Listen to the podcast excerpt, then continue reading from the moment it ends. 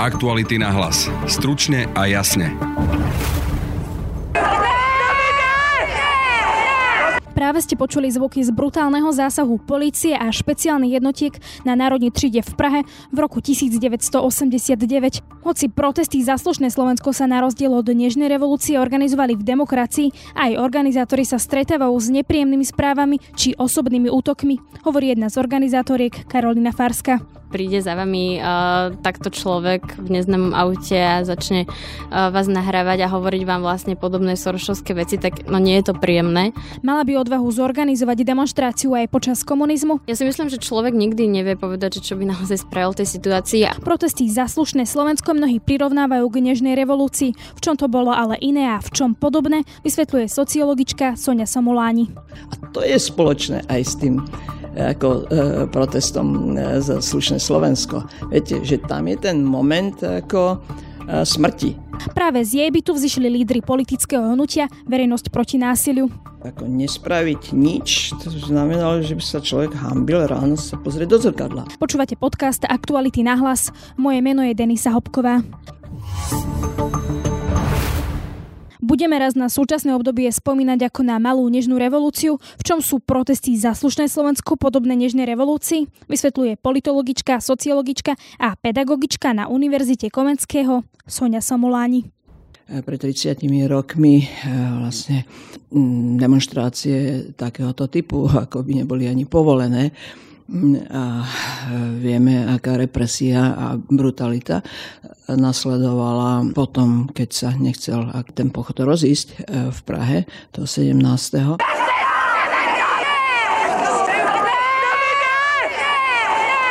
kým teraz e, vlastne každý môže využívať tú slobodu, ktorú sme získali pred 30 rokmi, aby vyjadril svoju nespokojnosť a svoj protest proti e, rôznym či rozhodnutiam vlády, vládnej politike.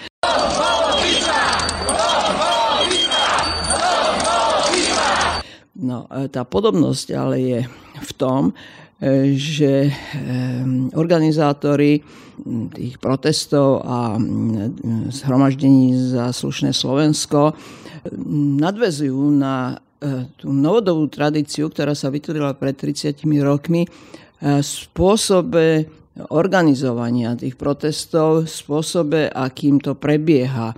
A naši rodičia stáli na námestiach pred 29 rokmi. A dnes tu stojíme my. Niektorí sme si november 1989 všimli. Stojíme tu preto, že odmietame rezignovať na slušnosť a spravodlivosť. A tu chcem zdôrazniť, že vlastne jedno, e, e, jedna z tých výnimočných charakteristík toho novembra pred 30 rokmi, hlavne aj keď pozeráme na rôzne protesty a demonstrácie vo svete, bolo, že boli skutočne veľmi e, pokojné, tam, jak ako zvyknem hovoriť aj študentom, nebolo, nebolo rozbité ani jedno výkladné sklo. Bolo mm, ako zlé, že nejaká nevoľnosť alebo čo, tak sanitka, ktorá prišla, okamžite sa vytvoril koridor, ako to už sa stalo ikonické spojení s Milanom Kňažkom. Lekára prosím, pred kamzík, vytvorte koridor, už ide lekár. To nie je záležitosť nejakej malej skupinky eh, intelektuálov, disidentov a umelcov, ale že skutočne tam vystupovali eh, robotníci, zdravotné sestry, učiteľi a tak ďalej. No a toto presne vidíme, že sa opakuje teraz. By som povedala, tá spoločná charakteristika je skutočne eh, ten veľmi kultivovaný kultúrny priebeh.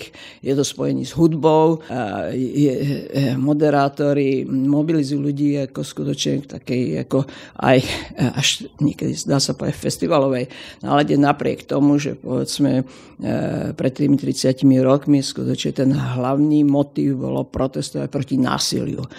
A aj dnes je ten spoločný E, spoločný cieľ e, odmietnúť a žiadať zmenu v e, spôsobe, akým predstavitelia vládnej moci spravujú tento štát, respektíve nespravujú ho a často zlyháva. Po vražde Jana Kuciaka a Martiny Kušnírovej organizácia Zaslušné Slovensko zorganizovala protesty. Tých sa zúčastnilo aj 60 tisíc ľudí. Aké boli začiatky a mali organizátori strach, odpoveda jedna z organizátoriek Karolína Farska. Určite, určite tam bola obrovská nevedomosť toho, ako to bude, pretože teraz odstupom času človek sa inak pozerá na tie, na tie veci, ktoré, ktoré sa diali z hodiny na hodinu vtedy a vie to tak možno aj trochu pokojnejšie vyhodnotiť, lebo akože samozrejme už aj s tým, že sa potom ďalšie veci stali v súvislosti na to, ale jednoducho tá situácia bola taká, že jednoducho tu v slobodnej krajine v strede Európy zavraždili novinára a jeho snúbenicu kvôli tomu, že on jednoducho písal o tých najväčších, najhorších kauzách. Ďalšia vec je, že Robert Fico akokoľvek o, populisticky alebo inak ešte dva týždne predtým tvrdil, že jednoducho Slovensko je krajina, ktorá má patriť do jadra Európy a aj s tým všetkým, čo sme už vtedy vedeli alebo tušili, tak sme podľa mňa tak všeobecne nejako si mysleli, že on nechce dopadnúť ako mečiar a jednoducho on sa zrazu postavil a začal hovoriť o tie konšpirácie najhrubšieho zdrna o tom, že jednoducho to je vplyv Ameriky, Soroša a zahraničných agentov. Jednoducho zobral úplne túto Orbánovskú retoriku, to je ďalšia vec postavil sa na tlačovku z miliónov e- eur. Doteraz ja vlastne netuším, odkiaľ sa vzal milión eur na úrade vlády. No a potom jednoducho my sme organizovali v súvislosti na to zhromaždenie, obrovské zhromaždenia, kde prichádzali desiatky tisíc ľudí. A Robert Fico zvolal Bezpečnostnú radu štátu, ktorá sa zvoláva, kedy jednoducho sa dejú nejaké teroristické útoky alebo iné veci, s tým, že jednoducho ide tam dôjsť o, k tomu, že bude krv na uliciach. A toto sú len že, že pár vecí, ktoré som teraz povedala, to boli také tie dennodenné, o, iné ešte menšie veci, ale bolo to naozaj ako keby, no veľmi akože neprenosné, neprenosné chvíle v tom, že naozaj my sme nevedeli, ako to bude. My sme iba robili v tom najväč- najlepšom vedomí a svedomí, ako sme vedeli a dúfali sme, že, že to dopadne dobre. Počas toho, ako ste vyorganizovali tie protesty, tak uh, sa vám stal taký incident, uh, že neznámy muž uh, na vás kričal. Stretali ste sa s tým častejšie? Áno, no tak tento príklad bol mm, tým, že bol aj tak medializovaný a že jednoducho sa to rozšírilo, tak ako keby bol takým najznámejším z toho. Určite nie, akože nejakým, že najhorším alebo tak, ale jednoducho ono to bolo vtedy veľmi nepríjemné v tom zmysle, že ja som len deň predtým vlastne zdieľala na tým, že mne denne chodí až niekoľko takýchto akože celkom nenavistných správ, čo samozrejme človek na jednej strane ráta s tým, keď robí takéto veci, na druhej strane len teda, ako som spomínala, deň predtým som zdieľala správu, že mi niekto napísal, že ma treba zastreliť, no a teda keď sa vám niečo takéto stane a zároveň ste sami v noci na tej zastávke a jednoducho príde za vami uh, takto človek v neznámom aute a začne uh, vás nahrávať a hovoriť vám vlastne podobné sorošovské veci, tak no nie je to príjemné. Uh, to znamená, že tak urč, akože určite tieto, tieto veci, že nie sú príjemné, keď sa dejú na druhej strane, podľa mňa určite treba povedať, že tých ľudí, ktorí sú prajní a ktorí sú milí a tak ďalej je viac, len niekedy bohužiaľ týchto ľudí na tej druhej strane je oveľa viac počuť, lebo sú veľmi hluční. Viete si predstaviť, že by ste takéto protesty robili v 89. Tak ja osobne um, nemám empíriu, respektíve nemám um, tým, že som nezažila 89., tak vlastne všetko, čo o tom viem a čo sa snažím čo najviac navnímavať je či už z, z kníh, z filmov, priamo od, od ľudí, ktorí, ktorí tam boli, ktorí to organizovali.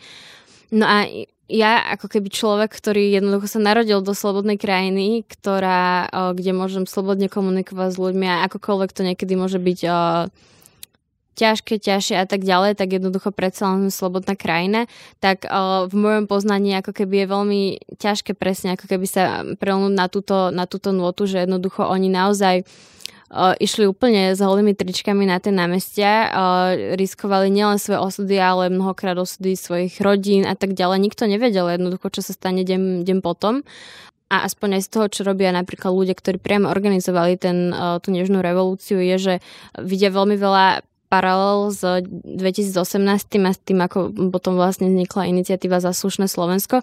Avšak práve sú tam aj takéto veci, ktoré podľa mňa sú um, aj v niečom veľmi neporovnateľné, keďže naozaj ako keby ten, ten status quo tam a, a vtedy bol, bol iný.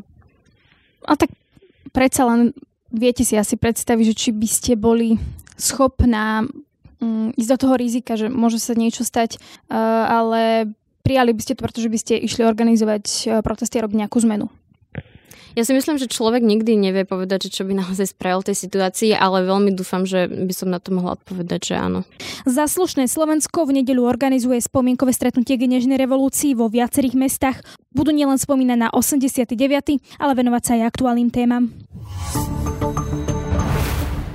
Čo tá atmosféra medzi ľuďmi? V 89.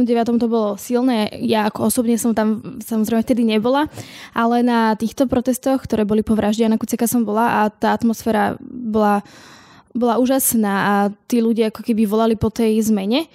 Neviem, že či vy ste boli na týchto protestoch najnovších? Samozrejme, bola som aj na týchto protestoch a tá atmosféra bola veľmi podobná v, v tom, aký e, pocit spolu spolupatričnosti, ako ľudia mali, aj to, že zrazu boli ako k sebe milší, ohľadoplní, vzájomne si pomáhali, keď bolo treba, ustupovali, keď, bol, ako, keď bola veľká tlačenica, lebo bolo vidno, že ľudia majú všetko spoločné a to spoločné nadradili na takékoľvek individuálne, súkromné záujmy. Ľudia to prežívali vtedy, re, ako niečo revolučné, pretože tie zmeny boli úžasne rýchle. Viete, sme 40 rokov, ako žili v jednom režime a naraz behom desiatich dní, keď sa odohral generálny štrajk, tak eh, vlastne padli piliere režimu a behom šiestich eh, týždňov bol úplne, boli vymenené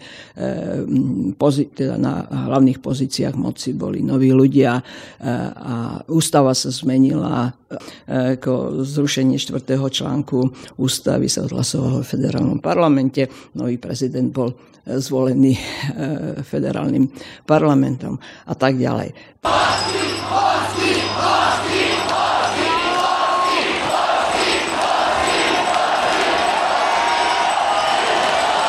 Vy ste to už presne tak načrtli, že, že v podstate v tom 89. sa to zbehlo rýchlo, že po, po toľkých rokoch komunizmu zrazu padol celý režim.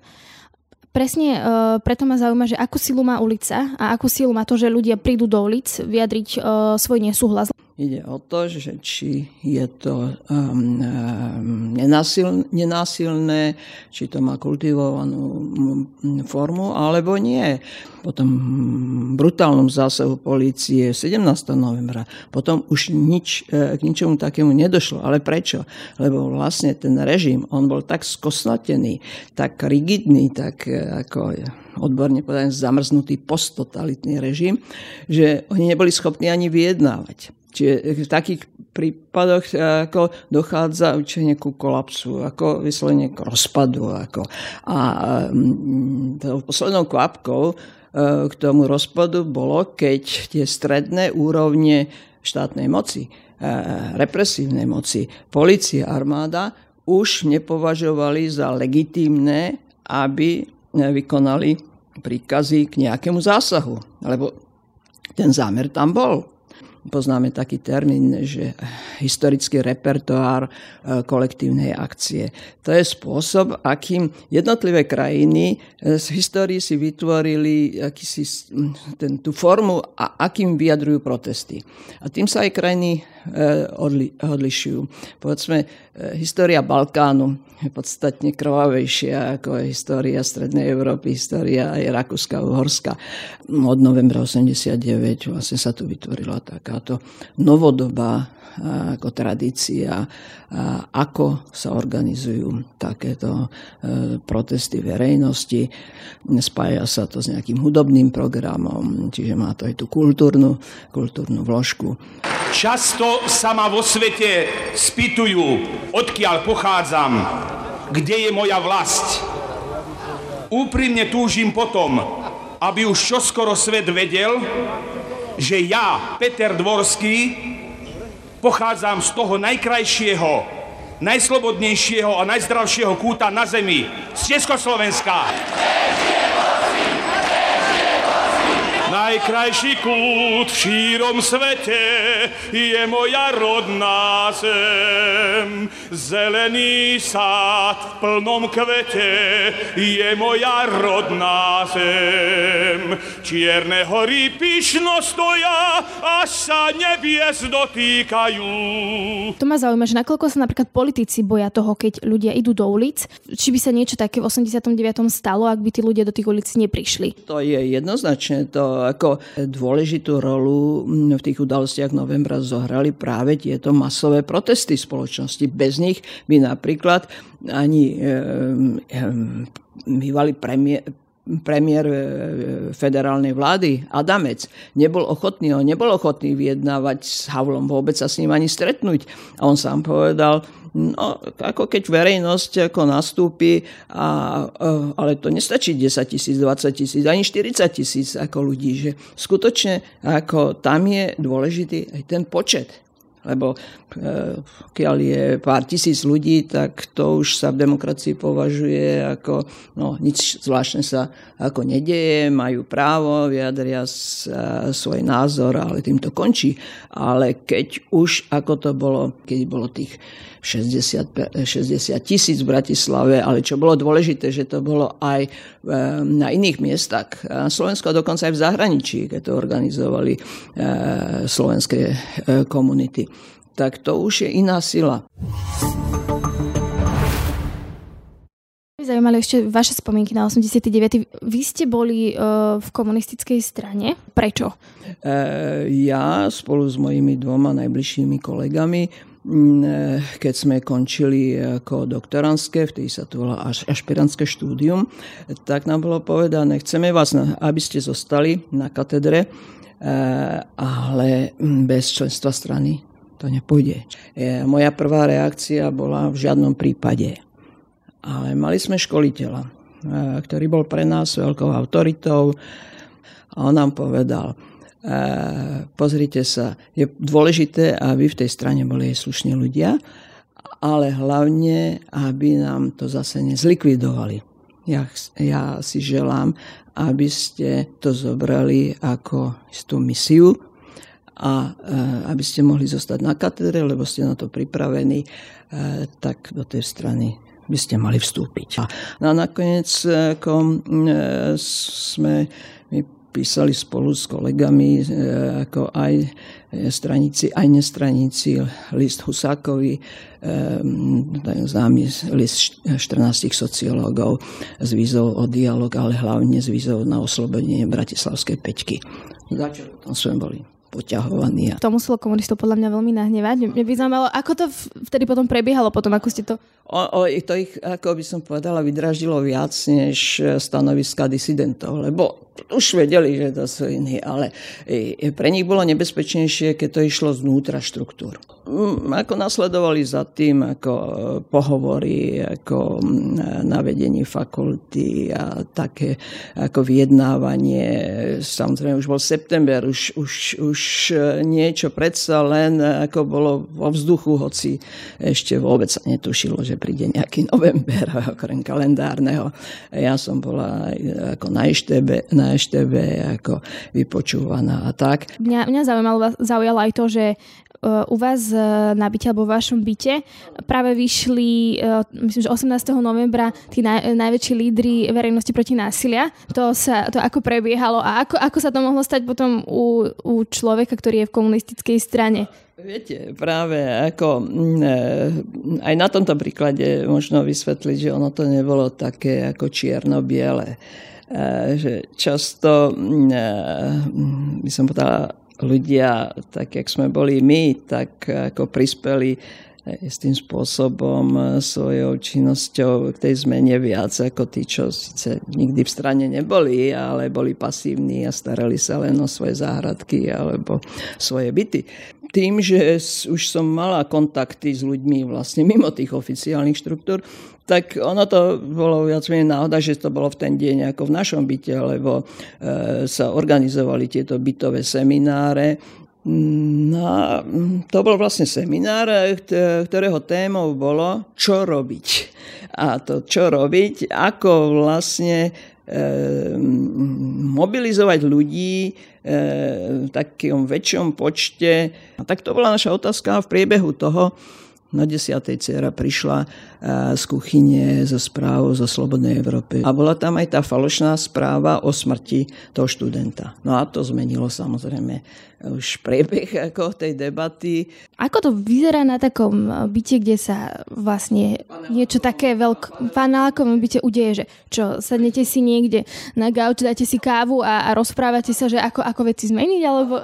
No áno, presne tak. Vtedy nás veľmi ako veľa toho nenapadlo. Boli sme pod vplyvom, viete, ako tej ozaj takej šokujúcej informácie, že zabili študenta. A to je spoločné aj s tým ako e, protestom e, za slušné Slovensko. Viete, že tam je ten moment ako smrti. Ako, a, a tam ako policiou, tu vtedy sa ešte ale akokoľvek bolo vidno, že to je vražda ako, ako zámerná, brutálna a, a to nami otriaslo a vtedy ako u všetkých, nielen u nás, čo sme boli tam, ale tak toto pôsobilo na vlastne väčšinu ľudí v Československu, že no toto už je priveľa že mm, a my sme asi teda, aby som hovoril za seba, že ako nespraviť nič, to znamenalo, že by sa človek hambil ráno sa pozrieť do zrkadla. Aké to boli teda emócie potom, ako, ako padol režim, ako ste zistili, že v podstate budete môcť žiť v slobodnej krajine? No, pozrite sa celé, ako to, to bolo obdobie veľmi intenzívnych emócií, a, ale eh, ak si spomínam, tak vtedy som to vôbec nevnímala, teda si neuvedomila, že dochádza ozaj už k zmene režimu. Že dochádza skutočne k niekomu, niečomu silnému, ale to sa tak tvorilo na pochode. Boli to zážitky, ktoré mm, eh, nás poznačili ako na celé ďalšie roky a ja považujem za šťastná, šťastného človeka, že som to mala možnosť ako zažiť. Čo si myslíte o súčasnom stave tejto krajiny po 30 rokov po Nežnej revolúcii? Priznám, že tie e, najnegatívnejšie e, javy nášho života, teda rastúca podpora extrémistického hnutia, či to je ľudová strana naše Slovensko, alebo teraz nedávno podpora Harabina v prezidentských ako voľbách, tak to je fakt, že to ma vôbec ani, ani nenapadlo, že k ničomu takému to ako dvojde. Ale na druhej strane ako za veľmi pozitívne považujem to, že E, mladšia generácia 20 e, e, až po 30 snad, ktorí ešte pred rokmi boli skôr pasívni. Skôr využívali ako tie benefity, čo zmena režimu doniesla, že sa teraz aktivizujú a že si začínajú uvedomovať, že je to v ich rukách, ako, aby aj prebrali ten štafetový kolík ako od nás generácie, ktorá už vlastne je na odchode, ktorá ako rada niečo odovzdá, ale už e, v tej akcii musia byť ako e, tí mladí a preto sa mi aj páči ako taký ten slogan, že my sme tí, na ktorých sme čakali. To, a s tým súhlasím. Aj my sme, aj, aj, aj my sme na nich čakali. To je z dnešného podcastu všetko. Počúvajte nás aj po víkende cez Spotify a ďalšie podcastové aplikácie. Sme aj na Facebooku a Instagrame. Pekný víkend želá Denisa Hopková. Aktuality na hlas. Stručne a jasne.